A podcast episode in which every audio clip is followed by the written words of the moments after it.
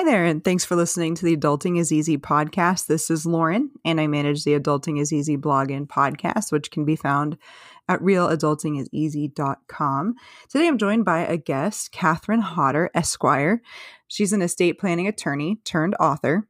She enjoys working with families who would rather be doing anything else than estate planning. Catherine's book, Estate Planning for the Sandwich Generation How to Help Your Parents and Protect Your Kids, kids debuted at number one uh, on Amazon as a bestseller. Uh, Catherine, thank you so much for being here. Oh, thank you for having me, Lauren. As always, our goal for today is to make adulting a bit easier for the listeners by discussing a personal finance topic, since managing money is a big part of adulting. So, today, um, Catherine and I are going to discuss the five talks you should have with your parents. But before we get to that, why don't you tell us a little bit about your book? Okay, well, um, I wrote the book because um, I was an estate planning attorney uh, working with families who had young children that they were caring for, as well as uh, aging parents that they were concerned about. So I understood a lot of those issues, um, and I wanted to break it down for people. I also lived that um, because before I was an estate planning attorney, my father had a 10 year battle with Alzheimer's disease. So um, I was an attorney actually in corporate and banking, but um, seeing how his estate planning documents helped him throughout his illness really woke me up to how important this is. So I changed my practice and um, focused on educating other people about how proper estate planning helps you through a lot of things during your life and um, I had a practice in South Florida doing that. And then um, I fast forward, moved to California with my family and decided to write a book about it. Yeah, that's. I'm sorry to hear about your father. Um, I'm sure you've helped a lot of families since you changed your practice. And I think in personal finance, people understand I should save, I should invest, I need to be ready to retire.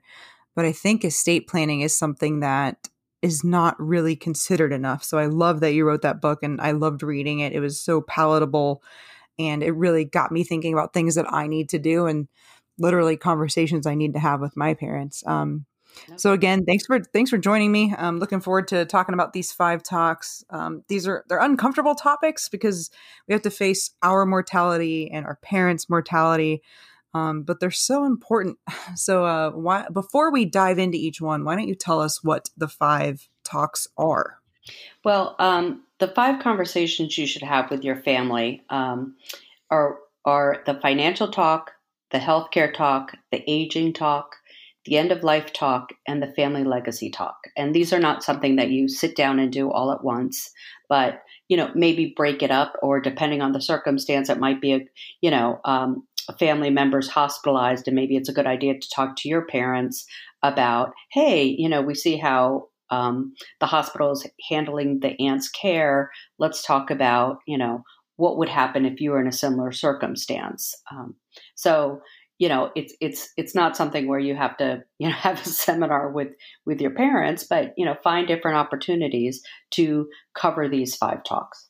Mm-hmm. yeah good good point um, and I like how your book was structured because you started with um, like the 10 things you need to do from your own estate planning perspective. Yes. And I like that because you can even use what you are doing to have conversations with your parents. And I, what I loved about your book were was definitely the conversation starters that you included in there mm-hmm. and all of the sample questions that you included as well. I thought were really valuable. Oh, great. Thank you.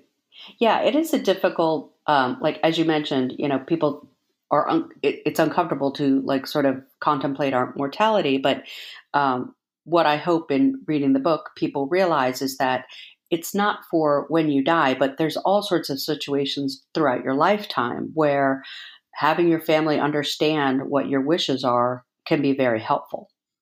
Yeah, it's so much more than a will, mm-hmm. basically, mm-hmm. is what I learned. Yeah, absolutely. So, should we start with the financial talk? Does that make sense? Yeah. So, um, yeah, because that covers obviously a lot of uh, different things. And, um, you know, one thing I should preface is that, you know, talking, and I, I mentioned this book about talking with your parents about money can be sometimes more uncomfortable than talking about sex. So, um, you know, parents could either be very withholding about what they have, afraid that you're trying to be, you know, grabbing their money, or um, they may not be comfortable with the financial decisions they've made, um, or they just firmly believe like they're the parent, you're the child, and it's really none of your business. But I think it's important to um, convey to your parents that uh, you need to understand, or at least, if not understand, but at least know where to go. That if they're hospitalized and are unable to communicate, you know, who is going to be paying the bills? Um, who makes sure taxes are being taken care of? Um, you know, what are certain passwords? You know, our our parents' generations, um, you know, it it was common where like one spouse would have all the financial information, the other spouse was happy that they would take care of it all, and um, and that's something that happened um, personally, where my father took care of all the financial decisions, manage the money because he was a banker, made sense.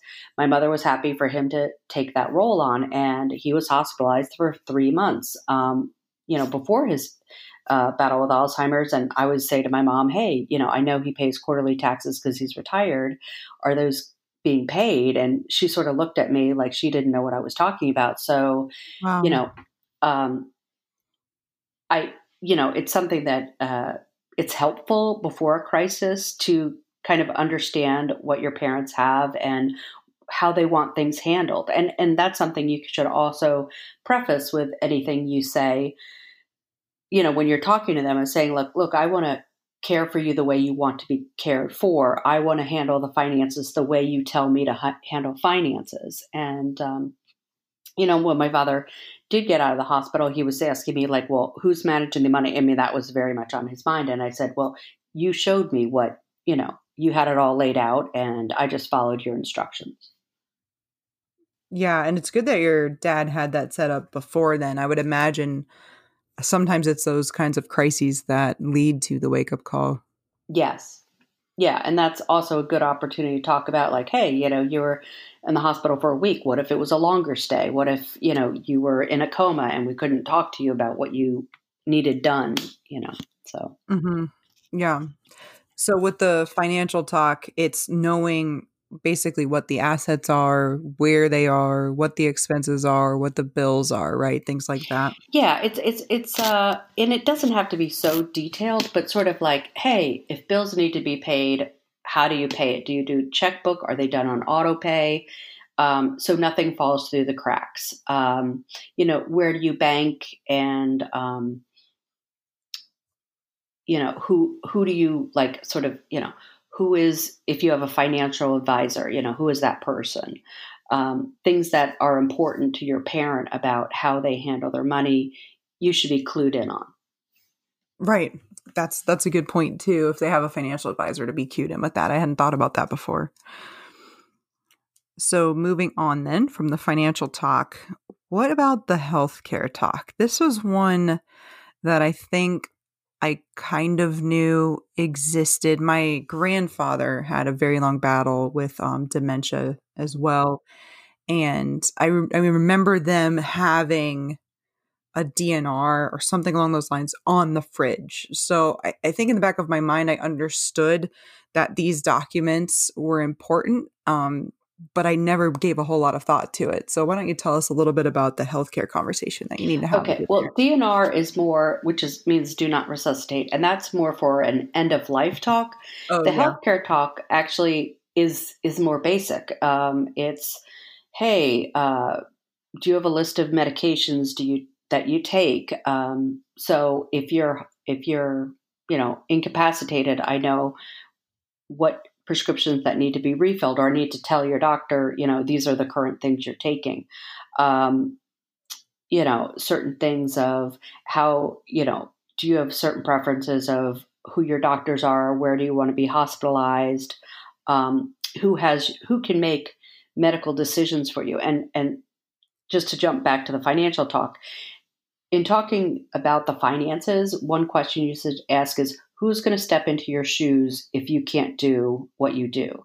And that can be covered with what's called a power of attorney or a durable power of attorney or a financial power of attorney, where basically um, your parent would name somebody, either their spouse or um, a child, as their power of attorney. So if they're unable to handle the finances, they could step in and talk to their bank and pay their bills and pay their taxes and um, you know manage their financial life with a healthcare talk means the person can act as if they were the incapacitated person legally yes, so they're, like, they're, very, they're the same right it is a powerful document um, so yeah. obviously you would only give it to somebody you trust um, yeah. and um, there's sort of two types of powers of attorney. One is durable, which means like, you know, my father, if he gave me a durable power of attorney, I could, even if he's not incapacitated, I could go and and uh, handle transactions for him.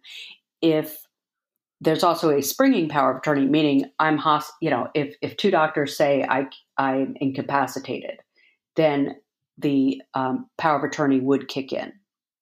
But that's an additional step.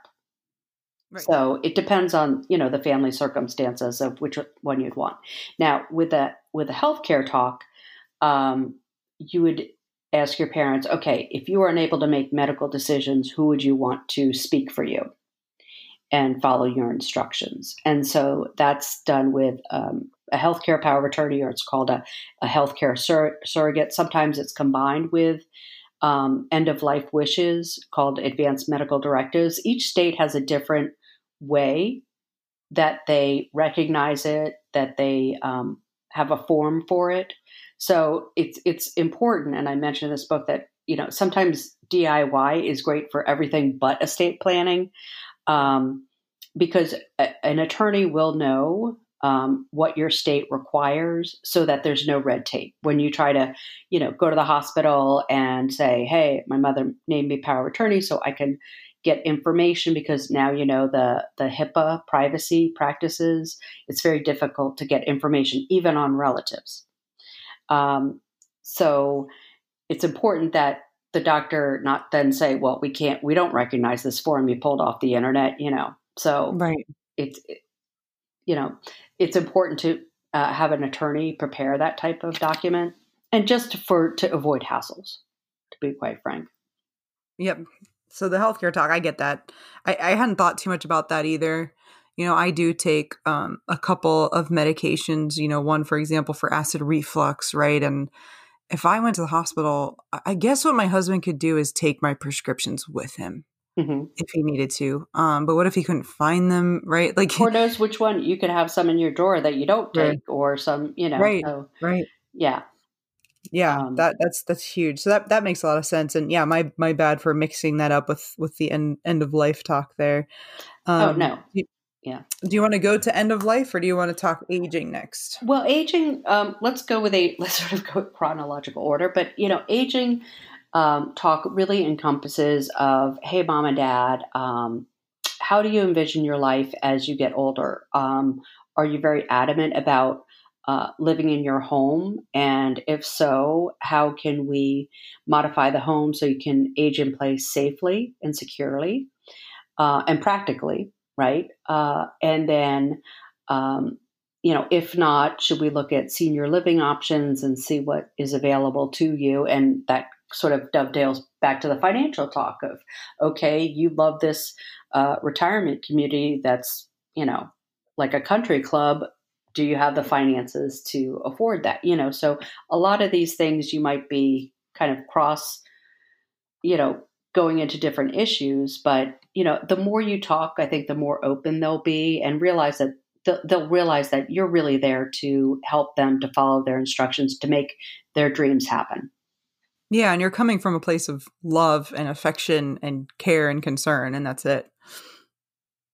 Yes yes and and and um, another thing I might mention is that you know during this these talks, you know, it should really do, be done with perhaps immediate family. You know, they may love your husband as much as their their son, but you know, when it comes to these type of discussions, they may not feel comfortable. Uh, you know, uh, talking in front of your spouse about like, yeah, you know, we lost a lot of money in the housing market in the 90s. So, um, you know, it's something you want to be very sensitive to. And it's also not the time to bring up any past transgressions, either real or perceived, or trying to rebalance things of like, hey, you know, you helped my sister with a down payment on her home and you never really did anything for me. You know, it's it's not about that. It's it's it's just trying to get as much information as possible so that if you're in a situation where your parents can't communicate, you're not like, you know, having a lot of stress of like what would they want? What should i do? You know like my mother is in the hospital. They're saying she can't live at home. Should i put her in a home? What should i you know what i mean? It's like if right. you have these conversations you you know the path that you should take. Well and i'm glad that you mentioned siblings. Mm-hmm. how should you handle these are so these are five conversations you should have with your parents. Should i say let's say it's me. I have a brother i have a sister. My brother lives um, seven hours driving away from my parents. I live less than one. Mm-hmm. And my sister's 17. yes. how, you know, that's just a funny example, but uh, how, Oh, should we all? It, would it feel like ganging up if the three of us talked with the two of them? It feels like we then outnumber our parents, you know? Yeah, I mean, and, and, I sort of always ask somebody, and usually it's the person I'm talking to because they're the ones asking the, what should I do about my parents? There's always sort of one sibling in the family who is the organizer and it's it's probably that person. And it's usually the person who's asking me the questions of like how should i talk to my parents? How should i approach this type of thing? Because they're the ones who realize they're going to be handling those decisions when chaos happens right? You know mm-hmm. doctors aren't going to go to the 17 year old saying like oh well your your your you know father's in the hospital and he's dying and uh, should we put him on a ventilator? You know i mean so um, really there's there's usually sort of one organizer in the sibling group that um, can get this information and share. I mean, I believe in very open communication to the extent that it makes sense. So, you know, you may not share with a 17 year old maybe like all the health history you find out because it may not be appropriate or financial history that may not be that she doesn't really need to know. Um, or there could be other considerations of not sharing with, you know, an adult sibling. So um, they may have like more than enough on their plate to right you know so you don't want to overload them you know it's I, judgment um, calls and a lot of times that if if sort of the organizing sibling who's getting this information and kind of puts it in one place um, is there to answer questions to um, you know, give information when information is needed. The rest of the siblings are sort of happy with them taking care of it because they know nothing's being done behind their backs because they have, if they ask a question, they get an answer. But, you know, many times they're happy with that situation of like, hey, let me know if you need me for anything, but I'm happy with you handling it all, right?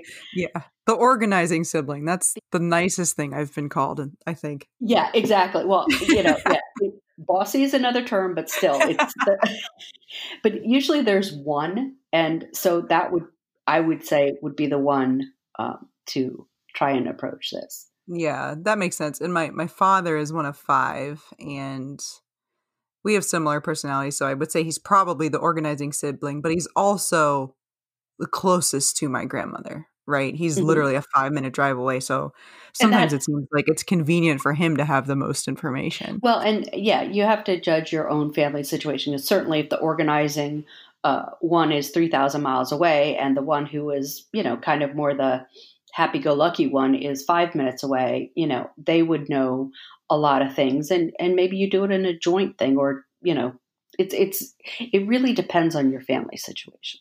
Yeah. Yeah. That's great advice though. Um, all right, so we've covered the financial talk, the healthcare talk, the aging talk. So now, what I was trying mm-hmm. to get into earlier prematurely is the end of life talk, and this yes, and this must be the hardest one. It is. The, it is the hardest one, but I would put to you, it's probably the most critical. And and I would say, if there's one thing you can do, um, is talk to your parents about if they are dying, they have a terminal illness for which they cannot recover. There is nothing that a doctor would be able to do to, um, you know, fix them. How do they want this to go? And it's it's very it's a difficult conversation, but I would put to you if they do not make, you know, their wishes known, it's on the the children to make that decision. And everybody wants to do the right thing but everybody has a different opinion of what the right thing is. So it is it can lead to a lot of um, family stress that doesn't need to be there. And so i would suggest that is like a critical thing to to talk with your parents. And um, you know, so as part of advanced medical directives, you can give them different choices because they may not know what they want necessarily, but you can put to them certain things that they would say, "Oh, I, I don't, I don't want that." You know, so sort of asking them different ways, you'll get the information you need. Like where some are like, "Hey, do everything you can," you know, keep me in a coma because they might come up with a cure someday, right. or look, it doesn't make sense if if it's at the end of my life and I I'm not going to get any better than what I am right now. Don't, you know, install a feeding tube at that point. Mm-hmm. Don't. Well, and then there's yeah. we're heading back into the financial conversation again. And it's a financial yes, but um, you know, some parents have very definite views. So my father did have a very definite view of like, hey, you know, I mean, he was the he was the organizer in his family. So mm-hmm. he he said to me, you know, long before he got sick of like, if anything happens to me, um, don't go crazy. Don't don't hook me up to anything. Let me go. You know, that's what I want. And he said, because I know your mother, and she would do everything she could, yeah. and she would spend any amount of money to um, to pro- prolong my life, and it, it doesn't make sense. And I said, totally understand. And uh, but and and I was frank with him. I said, if you're in that situation, I know what your wishes are, but at that point, I'm not going to stand up to mom and contradict her. It, right. Eh, you know, I don't want to be in that position. So I did tell him at that time, um, you have to go to an attorney and get a living will. Well, he visited the attorney. That's when he got all the other documents that, you know, really became so helpful to us because we used everything. You know, when he was hospitalized, we used the power of attorney. I was in Florida, he was in Delaware, but I got more information than my sister who was standing in the same room as him. Um, when, you know, he was hospitalized again, he, you know, I took over the finances and handled all the medical billing, you know, because my mother was too busy caring for my dad to take care of that, you know.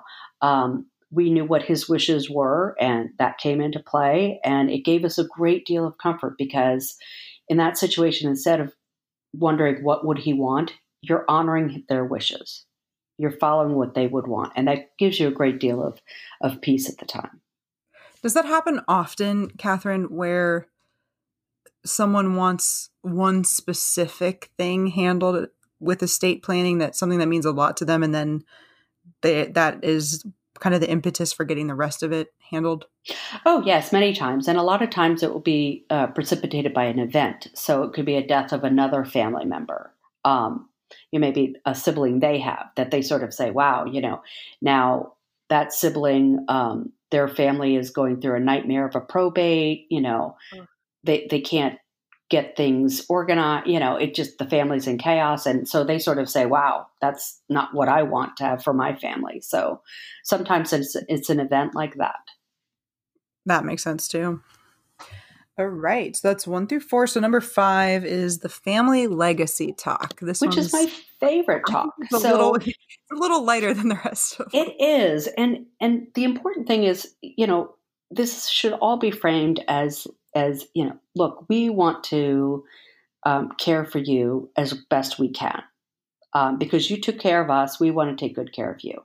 And part of that is sort of like leave us your legacy. Tell us the important family stories. Get out all the photographs right on the back of them of like okay who was that extraneous cousin and what was their story? You're going to find like so many amazing stories, history that would have been lost. Um, by doing this. And also, you know, make sure you capture the family recipes because I, you know, I, I, tell this to clients and friends, and everybody has a story of like, yes, if I could only get the, you know, it, so it's it's things like you know how do you want to be remembered tell us stories that that we don't know i mean you're going to find some really wonderful things. And it's such a it's such a comfort and so much fun to have this history. So my father was a great letter writer, and um, you know when he passed, um, different relatives put together all the letters that they received and and Aww. gave it to my sister and I. And it's so wonderful to hear his voice and his sort of the way things were as they were happening. And um, so, you know, don't let things like that get lost. So, you know, uh, breaking it out, um, you know, about the family legacy of of what, how do they like to be remembered? What things do they, you know, want to think about? That's an amazing reminder. And it's so easy to literally record things now, too. Oh, absolutely. I mean, there's so many different technologies and and things like that and you know just to record them talking i mean can you imagine you know their great great grandchildren being able to hear their voice or see their the photo of like how what did they look like how did they dress what was you know i mean it's yeah. it's really it's it's very very cool yeah i mean when my grandma has showed me pictures of her parents or her grandparents it's it's very it's black and white and you know they're almost not ever smiling you know back then and if i think about my my brother just had his first child so that's like leading off our next generation and mm-hmm. you know she can have live in color high definition videos of her great grandmas i mean of yeah. course she's meeting them right now but you know they're not going to be around forever and eh, so that's really cool and to to think about all of the things that you can do to remember people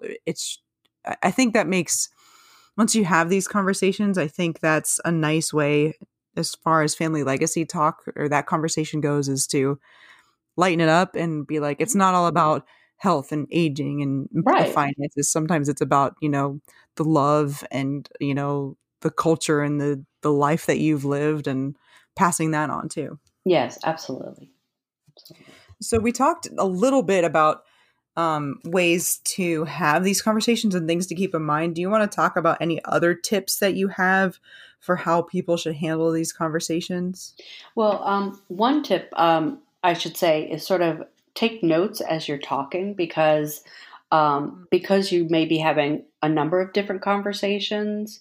Uh, you want to refer back to your notes so you can say, "Hey, mom, last time we talked." Um, you know, you said uh, you wanted to, to uh, talk to an attorney about um, setting up a trust, you know, for the house, and you know, can maybe should we make an appointment for that, um, or uh, another tip would be to um, put together, you know, as you're as you're having these conversations, putting together what I call um, a family information binder or a 911 binder. So as you talk to them about their estate planning and get little pieces done, um, like if they have their their legal documents, their healthcare power of attorney or financial power of attorney, put it in one place, one binder. Um, because when you get a call from the hospital, that could be the place that you that could be the binder you take to the hospital but like okay doctor here's the power of attorney. Here's the list of medications they take. Here's you know uh, other doctors that they talk to that you may need to get information from. So it's you know when when a crisis happens um, all you have to think about is is bringing the binder you know because it's such mayhem when uh, a parent is hospitalized or you know has a medical uh, emergency that um, keep the binder safe. and keep the binder safe yes so um, I and on my website um, www.hodder h o d d e r i n k dot com. Um, I have downloadable PDF forms um, for making your own binder. And that's something that um, sometimes I advise like, look, if you're having a difficult time uh, with your parents getting information, just say, look, I'm filling out an information binder for my spouse and I to have because we know different pieces of our financial, medical, legal life. And let me put together one for you. And that way you can sort of say, like, oh, well, here's the space for your medical power of attorney. Let's talk about that. You know, should we get one? So um, that's just another way of kind of bringing up the conversations or yeah. get them kick started, I should say. Well, yeah, we've talked a lot about the sandwich generation from that perspective talking about your parents and your yourself and therefore protecting your children but also sharing the information with your spouse. We touched on it but that's hugely important important too. Yes.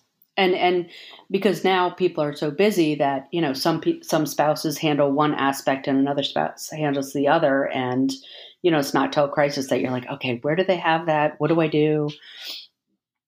Um, so yes having one organized place um, is is very very helpful yep so before we wrap up is there anything else you would like to tell the listeners um, you know i i uh, talk about estate planning. I mentioned it's it's like eating an elephant. It could seem so incredibly daunting. You know, you do it one bite at a time. So, you know, in the in the book, as you mentioned, you know, the first part is get your own house in order, review what you currently have or what you may be missing, put together in a, a complete estate planning. It's it's pretty simple. You know, it's things as basic as the first step is you know seeing what everything's titled as you know like yeah are are both spouses on the same bank account so you both have access to it and if not um, how would the spouse get to the account if they needed to or um, and you be, you may be surprised that there's some things that you know aren't properly titled and some things you have to correct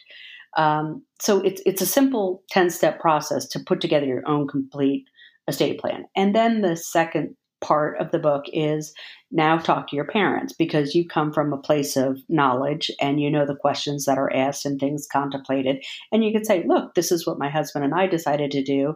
How would you do it? And parents love to give advice. So um, that's another way, you know, to kind of get them on board. So, um, but don't become like, oh my God, it, it's this huge thing that I have to accomplish all at once. It's it's a it's a it's a bit of a journey that you'll be chipping away at, but um, you know any amount of time you put in, it will come back to you. Of you'll be so glad you did it and uh, have their wishes down and know how they want things handled because trying to do it, you know, after the fact is is just incredibly difficult.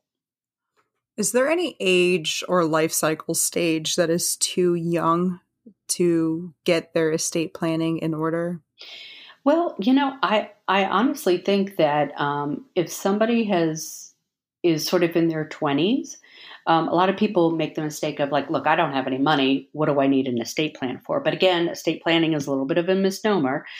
Um, you would ask that person, okay, so say you're living with your girlfriend boyfriend and you're hospitalized. Well, your girlfriend, boyfriend, unless you name a, pa- a medical power of attorney, if you're hospitalized, they can't get any information on you.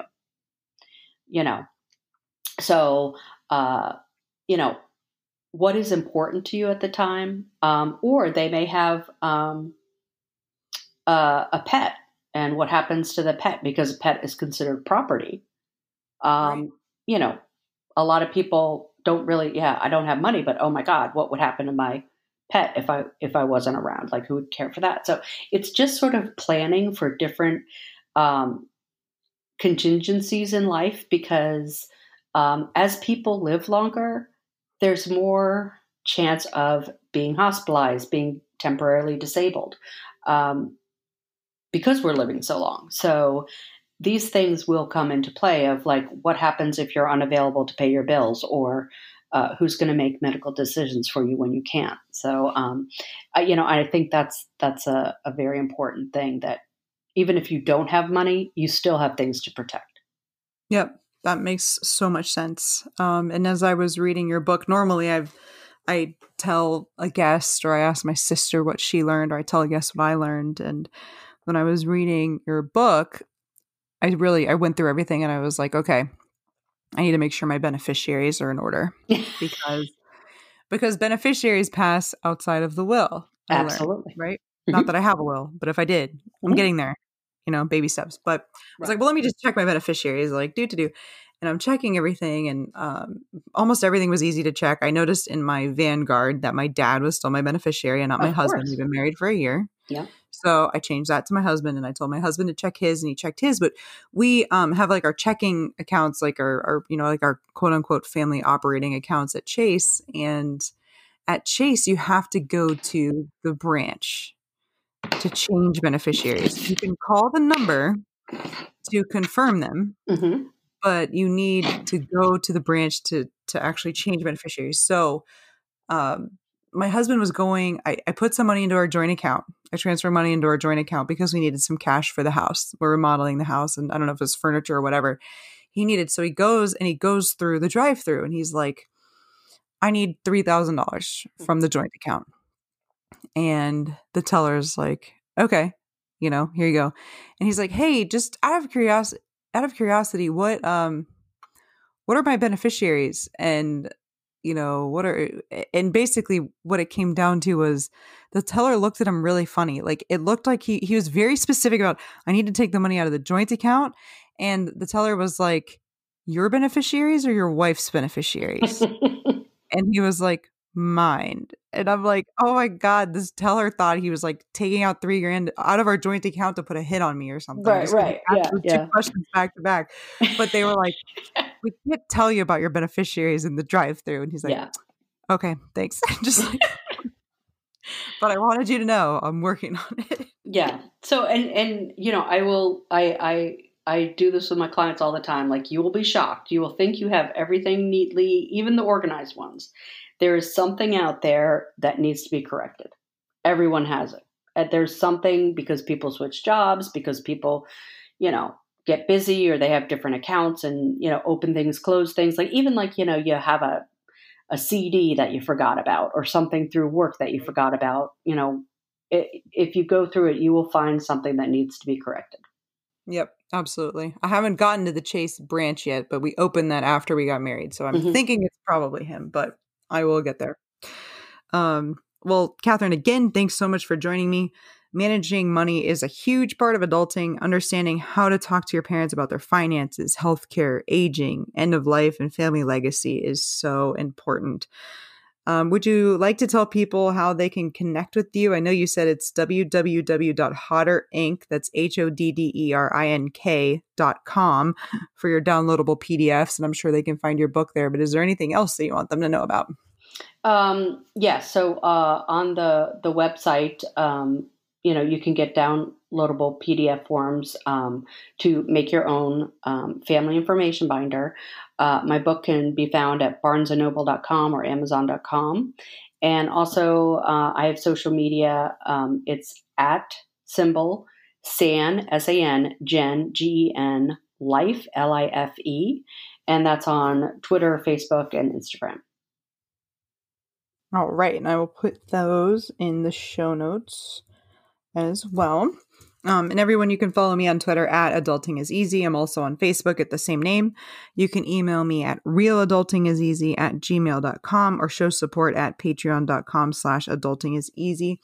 Thanks again for listening, everyone. Hopefully, we've made adulting a little easier for you.